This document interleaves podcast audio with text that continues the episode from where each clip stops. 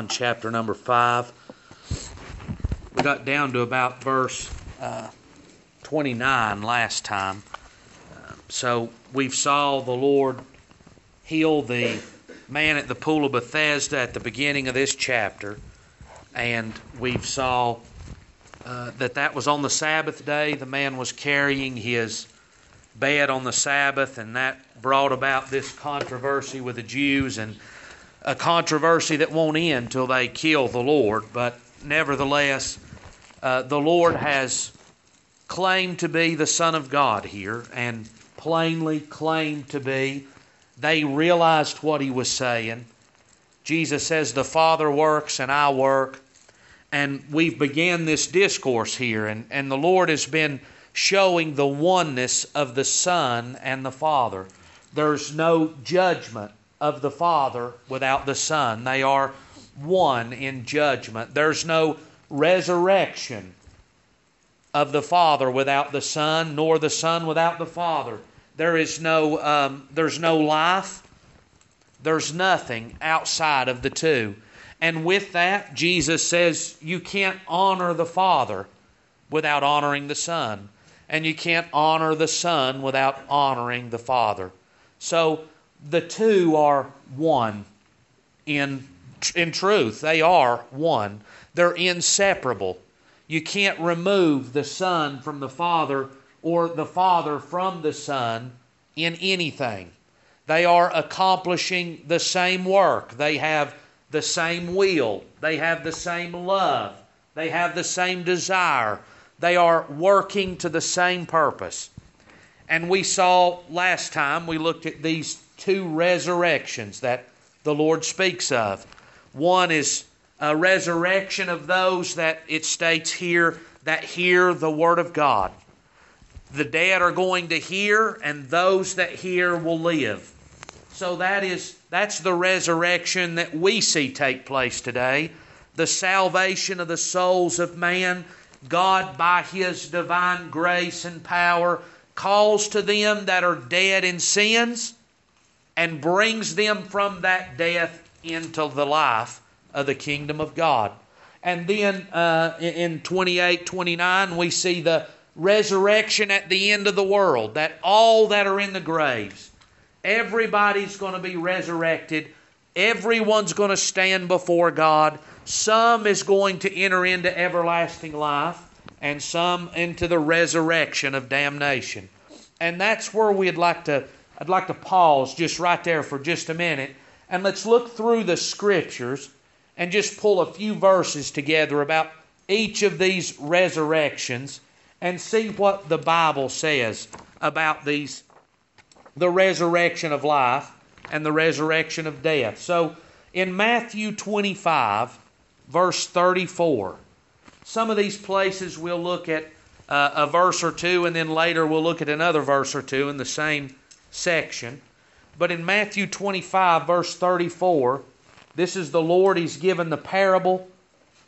Then shall the king say unto them on his right hand, Come ye blessed of my Father, inherit the kingdom prepared for you from the foundation of the world.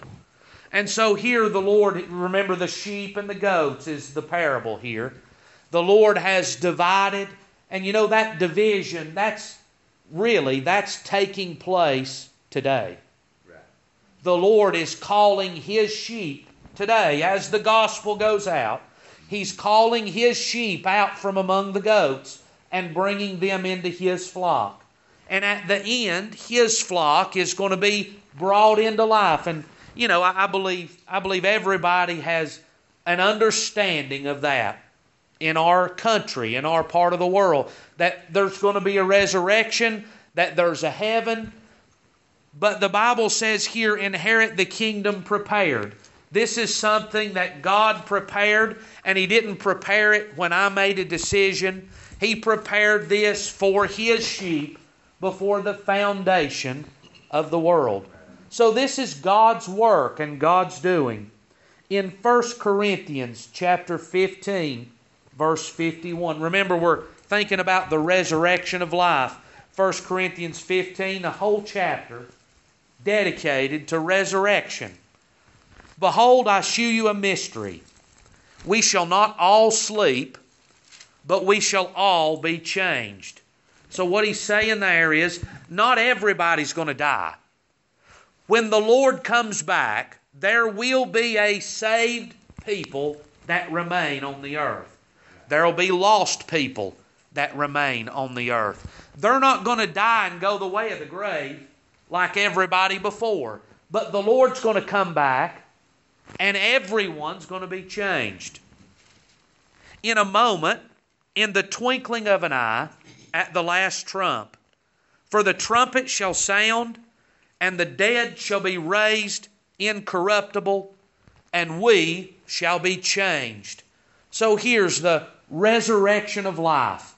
At the very end, it's not going to be a week-long process. It's not going to take days. It's not going to take hours. But in a moment, in a twinkling of an eye, that's how fast. You know, you talk about not having time to prepare.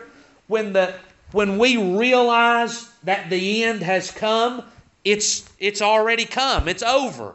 There is no time to rush and grab something or get something squared away. But at the trump, the dead are raised, and they're raised incorruptible. When we're born with a corruptible body. It corrupts as we live. It goes downhill as we're alive. It's not the same as it was, is it? And when it finally enters into the grave, it decays away, returns to dust. But this body that in the resurrection of life, those that are in the family of God are going to inherit, it's an incorruptible body. There is no going downhill as time goes on. You know, once a man reaches a certain place, there's a dread for what's left to come in life. There's none of that in this resurrection. They're raised in a body that will not decay, it will not corrupt, and cannot die. So the dead are raised incorruptible, and we, so that scripture, he's addressing the people that are still alive when the Lord comes, those that are in the graves that were in Christ, they're going to raise up with a new body. And we that are still alive, whether that's us or another generation in the future, they're going to be changed. It's like taking off a garment and putting on another. Hold on just a minute and let me get changed. Well, at the last trump, those that are alive and remain, their corruptible body is going to be shed. It'll be burned up if you'll have it. And they'll have a new body as well. For this corruptible must put on incorruption, and this mortal must put on immortality. So why is it a must? Because flesh and blood is cursed. Under the curse of sin, Adam, that we inherit from Adam can never be right. So God gets rid of the Adam part. And what's brought forth a body not like Adam's? We all have bodies like Adam's. But John says we're going to have a body that's like his. We don't know what we shall be, but we know this. We'll be like him. We're going to have a body without sin, without corruption, because flesh and blood does not inherit the kingdom of God. So when this corruptible shall have put on incorruption, and this mortal shall have put on immortality. So that word mortal is liable to die. That's the way we all live. We're liable to die at any moment. And so the mortal man is going to put on immortality. No more fear of death. Then shall be brought to pass the saying that is written, Death is swallowed up in victory. O death, where is thy sting? O grave, where is thy victory? That's easily read and missed. That is a cheer for joy and victory. It's an army that's won the victory. They're standing over the enemy and they're rejoicing in the victory. That's the way the church is going to do over death in this day. That the grave is defeated.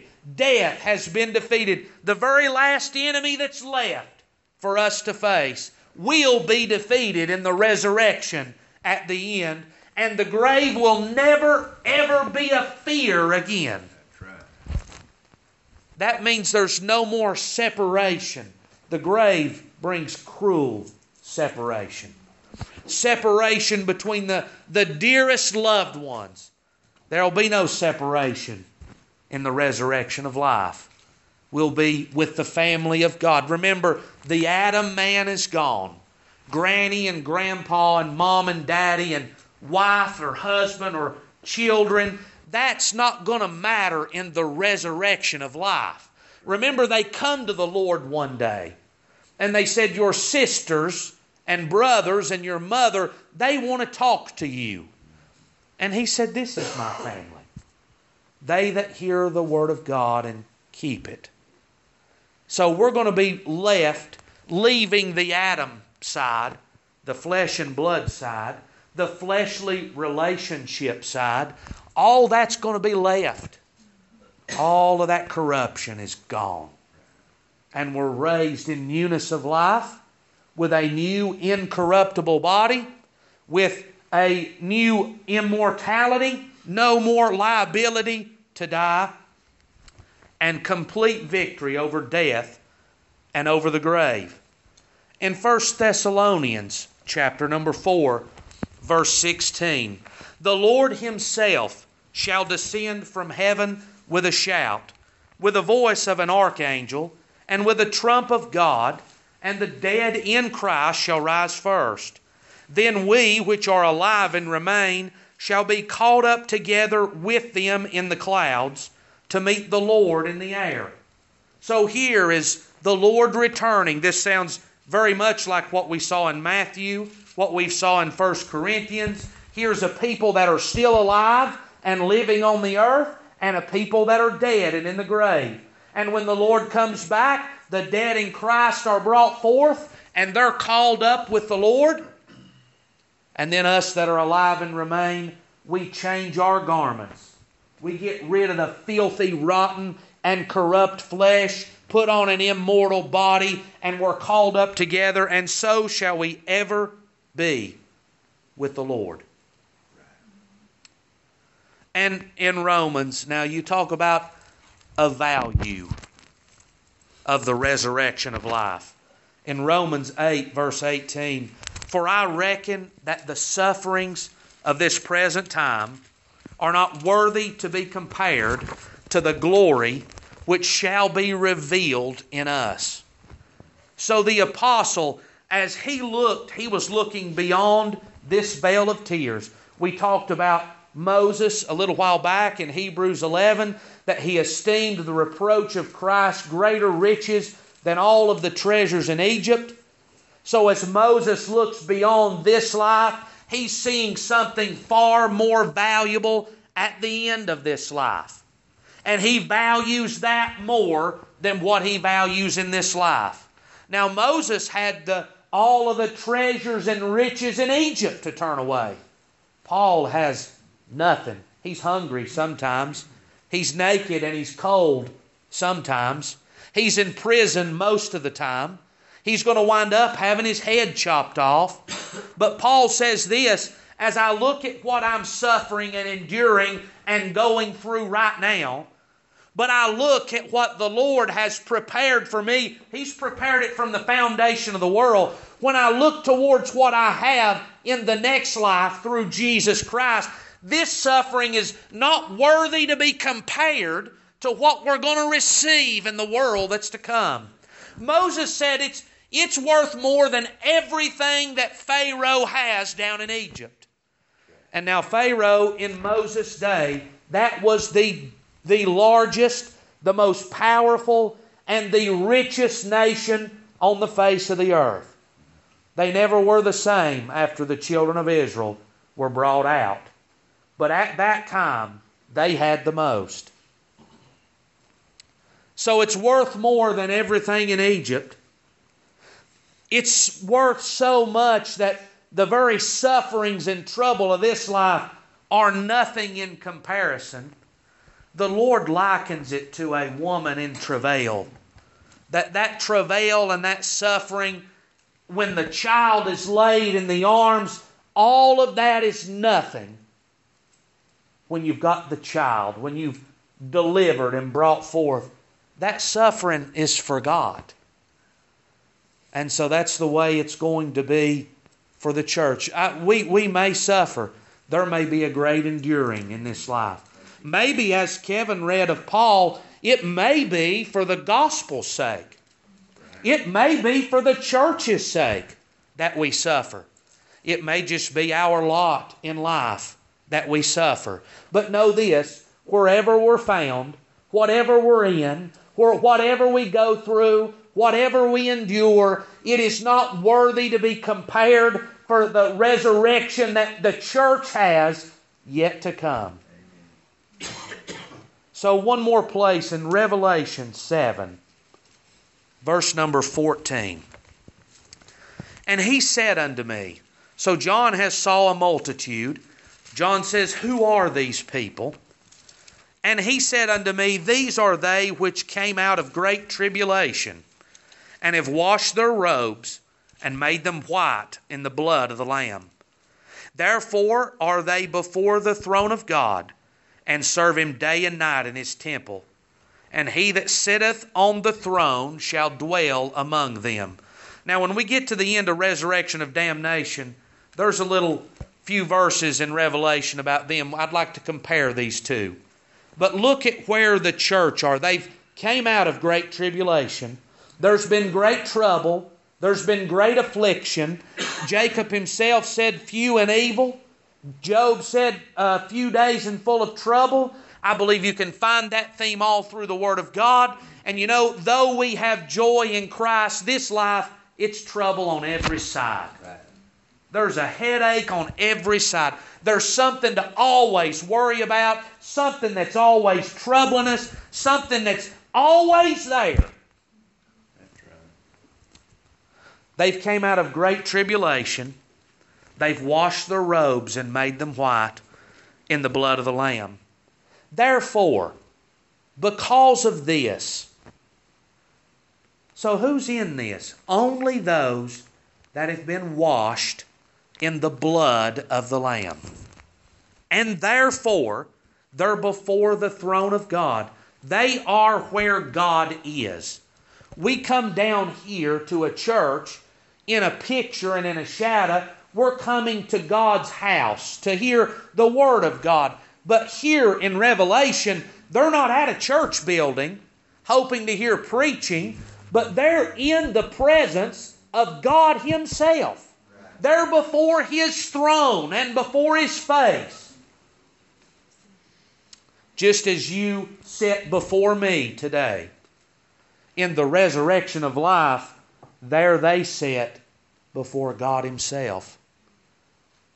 And as we have enjoyed the presence of the Holy Ghost in this life, through the flesh and the carnal mind and all of the wickedness and evil thoughts of man and the weariness of our mortal bodies and all of these things, the great joy that we've had of the Holy Ghost, just giving us a glimpse of God our Father and our Lord Jesus Christ. What do you reckon that it's going to be like to be in His presence before His face, worshiping Him day and night? Now, there's not any plowing of the fields. There's not any building a mansion. There's not any fishing in the river of life. There's not any hunting. You hear all manner of foolishness. You know what they're doing? They are worshiping the Father, the Son, and the Holy Spirit, and they're doing it day and night. When the Holy Ghost does give you a little glimpse, you know what you want to do? You want to sing. You want to testify. There's something that you would like to offer, some praise to God, but to lay eyes on Him Himself and be free of the mortal body. There'll be no fear then of so-and-so's going to think this, or I can't act that way in front of people. None of that'll be in our way any longer. We'll be shed of all of the trouble and all of the doubt and all of the fear, and we'll be in His presence, and we'll give Him glory, and we will never have to stop. A never-ending service. To the world, that sounds like a bear and grievous. But might the heart of them that know the Lord, won't it be wonderful to look at Him and to glorify Him free of the flesh? I hope you can see the joy of that. Lord, what victory we've got. Endure in this life. Stay with it, because it's going to be worth it in the end. We're going to get to see Him one day in His glory, and our hearts will be able to exalt Him for His goodness on us. There's no need to quit. No need to be discouraged. Victory is guaranteed. This is not a hopefully it's going to happen if these things fall in place. This is a promise of God to the church. It is. He that sitteth on the throne shall dwell among them. Oh, the Lord's going to be pleased to dwell among His people. We're not chaining Him up to us. It's not that He has to, but the love and the apple of His eye, we're going to be in the midst with Him, and He's going to be pleased to be there. That's where He wants to dwell. They shall hunger no more, neither thirst any more. You know what's going to happen in a few hours? We're going to get hungry. We're going to be thirsty. We're going to need to go to the bathroom. We're going to be thinking, and I don't care what's going on, there's going to be something this body needs before the end of this service. And our mind's going to be pulled away. This crowd, they don't hunger. They got a new body. They're not living off of food and water. They're living off of every word that proceeds out of the mouth of God. All of their need is supplied in the throne of God Almighty. They'll need hunger, neither thirst anymore, neither shall the sun light on them, nor any heat. Boy, they're in perfect comfort. Yeah. Here's the picture of a people that's outside in the glory, in the sun. You know what's going to happen after a little while? You're going to get cooked.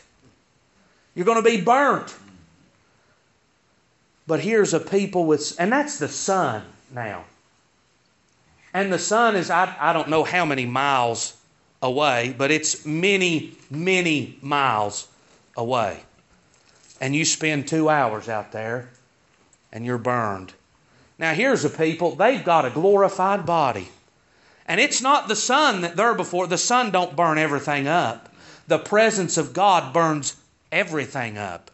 When He appears, everything, even the elements, are going to melt. But this church's glorified body, like unto the Son of God, they can sit in His presence. And the sun's not lighting on them. They're not being burned. And they're not hot either. They are comfortable in the Father's presence. That speaks a lot, I believe. I believe today, when the Father comes by, His people are comfortable in His presence. You know who squirms when the Father comes by? Adam and Eve squirms because they're guilty. They're not comfortable in His presence because they're guilty. For the Lamb which is in the midst of the throne. Remember how the Father and Son are inseparable. Well, here's the throne of God, and you know who's in the middle of it? The Lamb, the Lord Jesus Christ, shall feed them and shall lead them into fountains of living waters, and God shall wipe away all tears from their eyes. A complete deliverance and victory for the church of the living God. Paul cried many a tear. He's not crying tears any longer. Paul was very sorrowful. He had much. He says in one place, even the weight of the churches, and that's not a quote, but he's talking about all that's on his mind every day and the care of the churches around the country that he had been to. He prayed for them. He worried over them. He sought for them to be established. And today he's delivered in victory. You can read what Kevin wrote and you can say, I know that Paul is enjoying the victory. Well, I got news for you. All of them in Christ Jesus, they will enjoy the same victory, the same resurrection, the same life.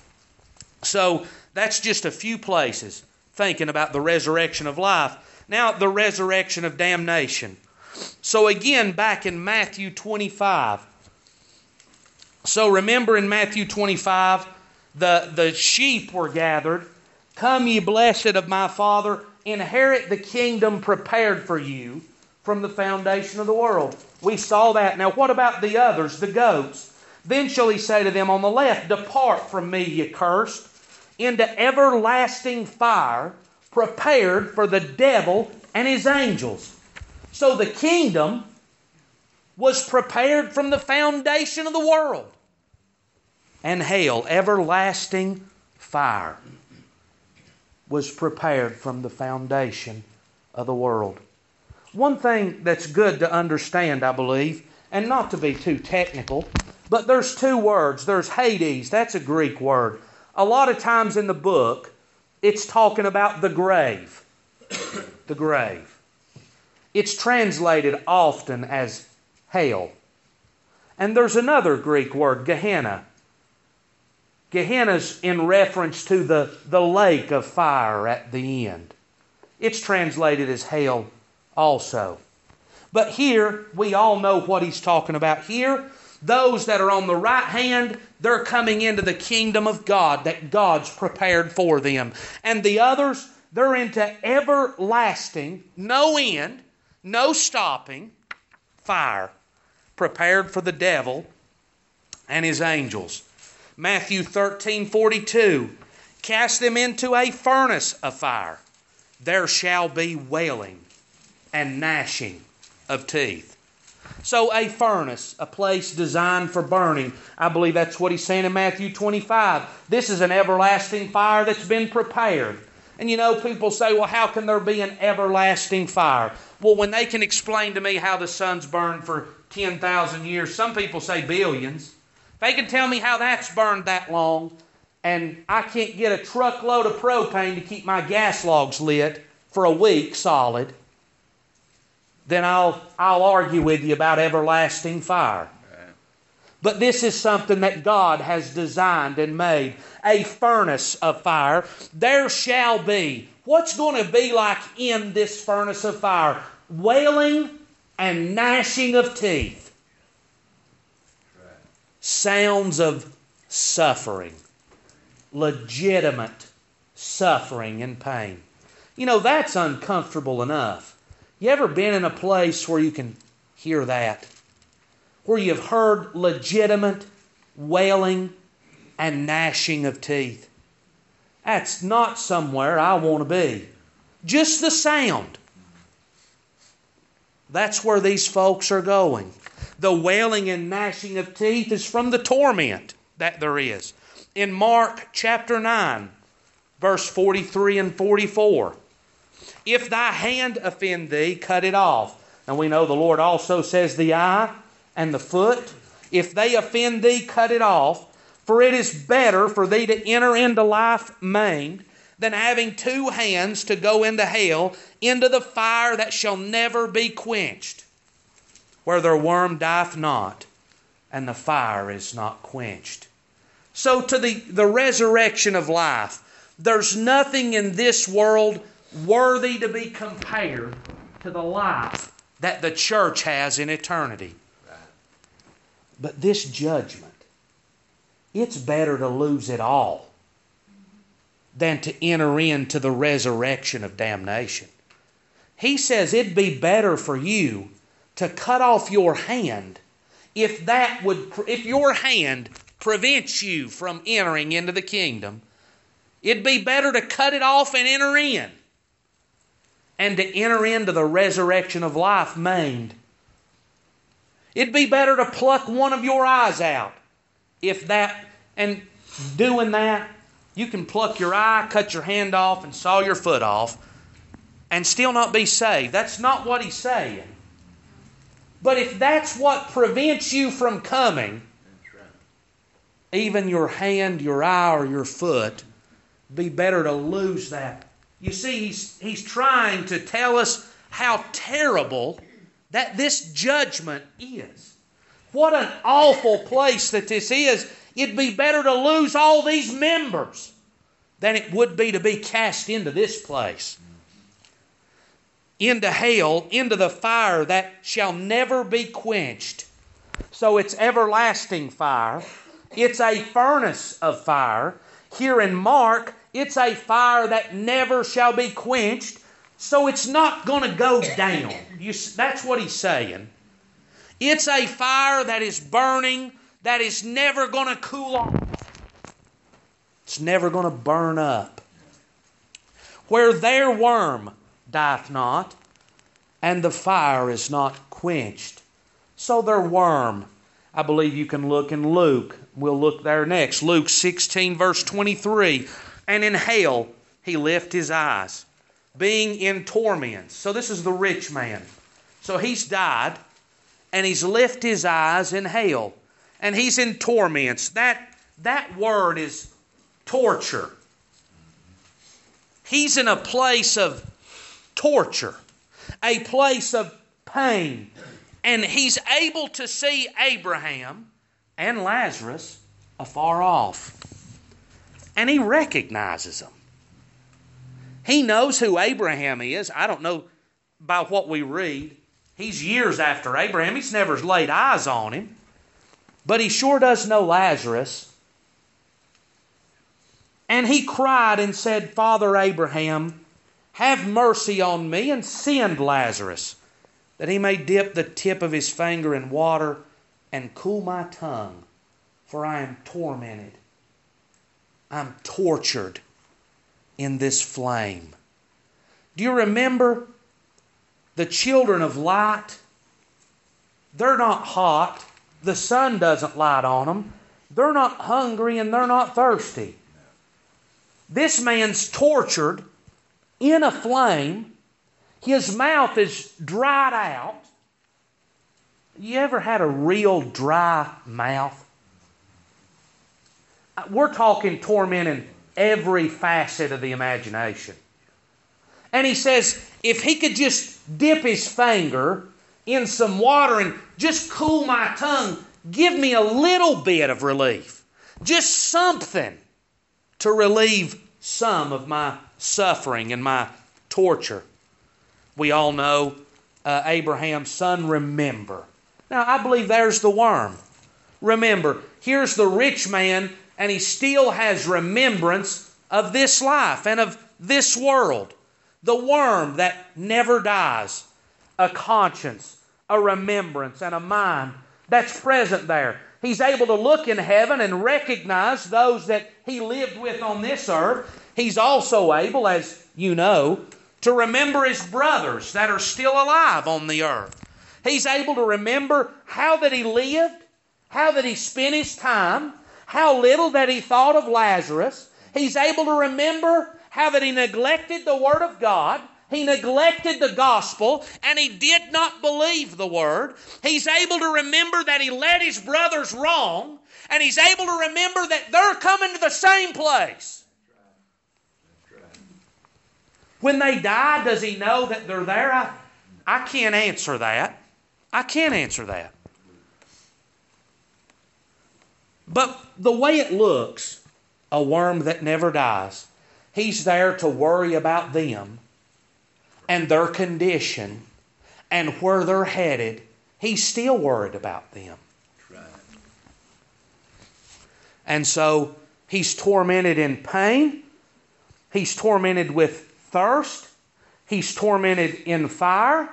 He's remembering his good life and his neglect of the gospel.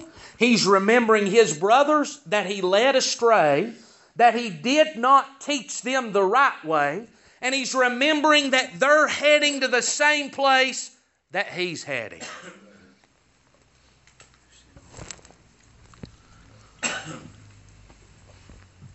So Abraham says of his end, but now he is comforted. Lazarus is comforted, and thou art tormented. See here again, the left hand and the right hand. One into life and one into death. The resurrection of life and the resurrection of damnation. This is the way it is, Abraham says. Nothing can be done about it. Once this resurrection takes place, as the tree falleth, so shall it lie. There's Lazarus, he's in heaven, he's comforted, he's resting. There's the church in the presence of God, comforted and resting and rejoicing and glorifying the Lord. And yet those that are in the resurrection of damnation, there they are in torment, in fire, in fear, in worry, in the sound and the racket of it forevermore. Nothing can be done. They're there. And he says, I pray thee, Father, send Lazarus to my father's house. Lazarus' job is done. He's resting. But Abraham says something very, very interesting. He says they would not hear if Lazarus rose from the dead and went to preach to them. Now, isn't that interesting? If we're going to persuade Spring Creek of the Lord Jesus Christ, of resurrection, if we could go up there and get somebody that died in the last year and bring them up and let them preach, I don't know of anything that would be any more convincing. Do you? But Abraham says they're not going to hear, though one rose from the dead. The Lord Jesus did rise from the dead. It did happen. But that's not enough to persuade. It's not in magic tricks and in picture shows and in movies and in depictions and in plays. Those things, though emotional, though astounding, that doesn't bring the godly sorrow from the heart. You know what Abraham said they have? They've got Moses and the prophets. The Word of God, the Old Testament. The Old Testament is sufficient to bring them to life. How is that going to be? That's by the grace of God and the grace of God alone. One rose from the dead, though miraculous, is not enough. It's by the call, the effectual call to the individual that brings man to belief of the truth. In Luke 13, verse 28, there shall be weeping and gnashing of teeth when ye shall see Abraham and Isaac and Jacob and all of the prophets in the kingdom of God, and you yourselves thrust out. They're seeing the people that are in life. Now he's speaking to Jews here. That's who they looked up to. They trusted in Abraham, Isaac, Jacob, the prophets, all of these that were in their lineage. That's what they were trusting in to get them to heaven. They can see them in life. Now, we don't have any evidence that the church is seeing people in hell. That's just not the case. And they're not seeing people on the earth either. That's stupid. That's what that is. You tell me that I'm at rest and at peace looking down on people in sin. There's no way. It's not happening. That is completely and utterly foolish. It's not worth our time. But here, people in torment, they're seeing people in life. The rich man could see Lazarus. Here they're seeing. So we've got pictures of this. We've got the ark in Noah's day that the people made fun of and they mocked, and they, no doubt, they persecuted Noah for all that he was doing. And yet here comes the flood. The flood is lifting up the ark. And you know where everybody's eyes went? To the ark, floating above the destruction. I don't know how God worked, but I believe that everybody in that country, they got to see it floating before they drowned. Well, here, those in hell, they're seeing the church in glory.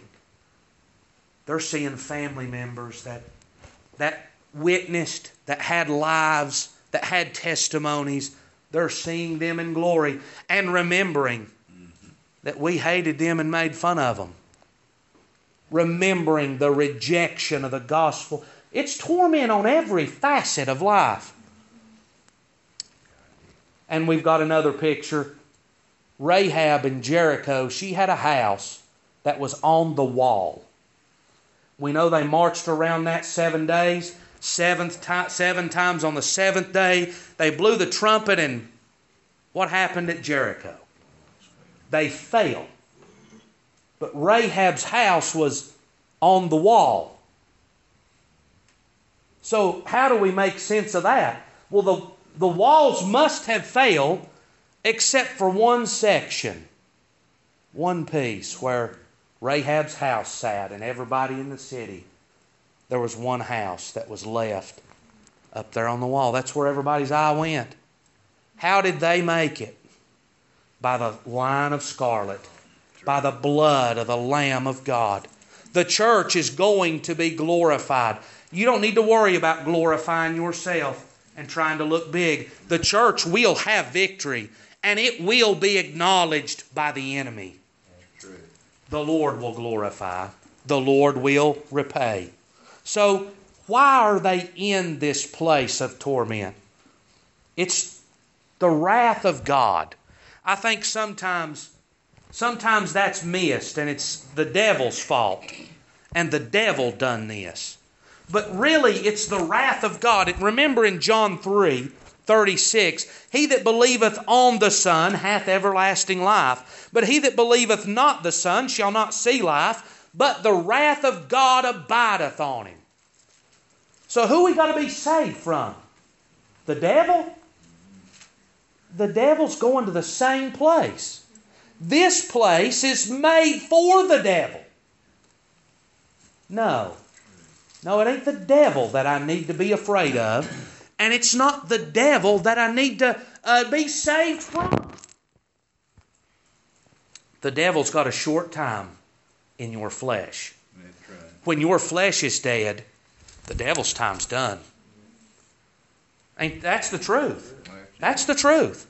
And so it's God, it's the wrath of God that man needs to be delivered from. Now, in Revelation 14, remember I told you wanted to compare the two scriptures? We read in Revelation 7 what John saw the end of the church was. Now listen, in Revelation 14, verse number 10, he's going to see the end of those that are non-believers. The same shall drink of the wine of the wrath of God, which is poured out without mixture into the cup of his indignation. Now this is a parable. This is something we can see, and we can understand what's going on. The wine of the wrath of God. Do you think God is angry with sin? Do you think God is angry with the rejection that he faces? With the wickedness that goes on, sometimes even in spite toward his name and toward his word? You think God is angry with the mocking and mockery made of the Son of God that gave his life for man? You know what these folks are going to drink? They're going to drink the wrath of God. In a picture of wine, the wrath of God, they're going to drink it in, and it's going to be poured out without mixture. Any judgment that we see today is with mixture. There is mercy. There is compassion mixed in.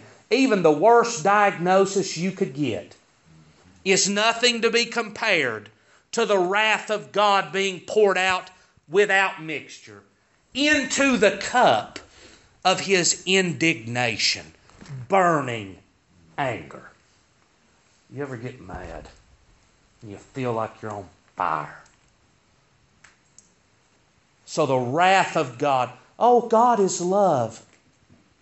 God is love to them on his right hand, to them on his left. They're going to drink his unmixed wrath out of the cup of his burning anger, without mixture, and shall be tormented with fire and brimstone, sulfur. Sulfur. That's brimstone. So you can get the smell of it too. The fire, we've all been burned a little, some maybe more. You know kind of what that feels like. You know what fire looks like. You've been close enough to feel the heat on your face. We've got a little understanding of that. We've got the smell of sulfur fire.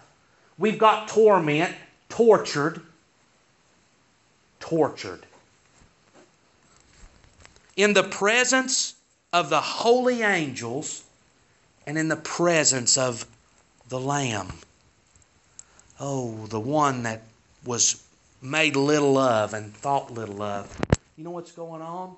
They're down here being punished, and there the angels and the Lamb stand looking down. You know, you get convicted of murder in a capital murder case, and you're going to get the death penalty. They may electrocute you in the chair. They may shoot you up with a lethal injection. They might do a firing squad. But you know what's going to happen? The family, if they want to, they can come in and watch you get that lethal dose. They're getting closure. They're seeing justice brought to pass. The Lamb and the angels, they're going to see justice carried out and brought to pass. And the smoke of their torment, the smoke of their torture, ascendeth up forever and ever. And they have no rest, day nor night, who worshipped the beast and his image, and whosoever receiveth the mark of his name. We've talked about the beast several times. You know what? They worshipped. It's past tense. ED, this happened in the past. When did it happen? In this life. That as the gospel and the word of God, the salvation of the Lord is going out, their heart and their mind was in this world and in this life and in the gain and the good and the pleasure of it. They spent their life here serving natural things and never submitted to the word of God. And therefore, here they are. They have no rest day or night. Boy, it looks like the church was in rest day and night, worshiping the God that gave them victory. They're in torments. And the church is at peace with no pain. They're not even hungry or thirsty. And they're not even breaking a sweat. Just a few places. Now, when you compare those two, I mean, is it not a... It's a no-brainer, isn't it? Who in the world would choose one over the other? Nobody in their right mind wants to enter into the resurrection of damnation. Nobody. Some may just say, well, I don't believe it's real. But that you can't change what the Lord Jesus Himself spoke while He was on the earth. This is real. This is the Word of God. But you know what's wrong? Man is so blinded by sin, by corruption, by the curse, that he can't see that he's in danger of this judgment. Even though, and I'm telling you, if you wanted to get emotional, you could play on emotions with some of this torment and torture, and I've tried my best not to, just to explain what's in the book. You could play on emotions and get some emotional reaction to the way this is worded. But emotions, that doesn't persuade, that doesn't produce godly sorrow, that doesn't bring about repentance and contrition towards God. The only way a man can be saved is that the grace of God open his eyes, bring him from the dead, and call him to the Lord Jesus Christ. Amen. But the church has a promise of life that you and I, when we think about it in our minds, we can never see the glory of the life that's to come. Don't forget that. Paul was confident that God was going to keep what He had committed to him. We're confident in the same Word of God and in the same God. So don't give up on that. But on the flip side of that, the lake of fire, Gehenna, the furnace of fire, the torment that's there is more than though we think about it for the rest of our life. We can never get our mind around how terrible the torture in that place is going to be. They are exact opposites. They are light and darkness. As good as one is, the other is equally evil. So, I hope we could see that. I'm going to stop right there. I don't really have time to start in verse 30.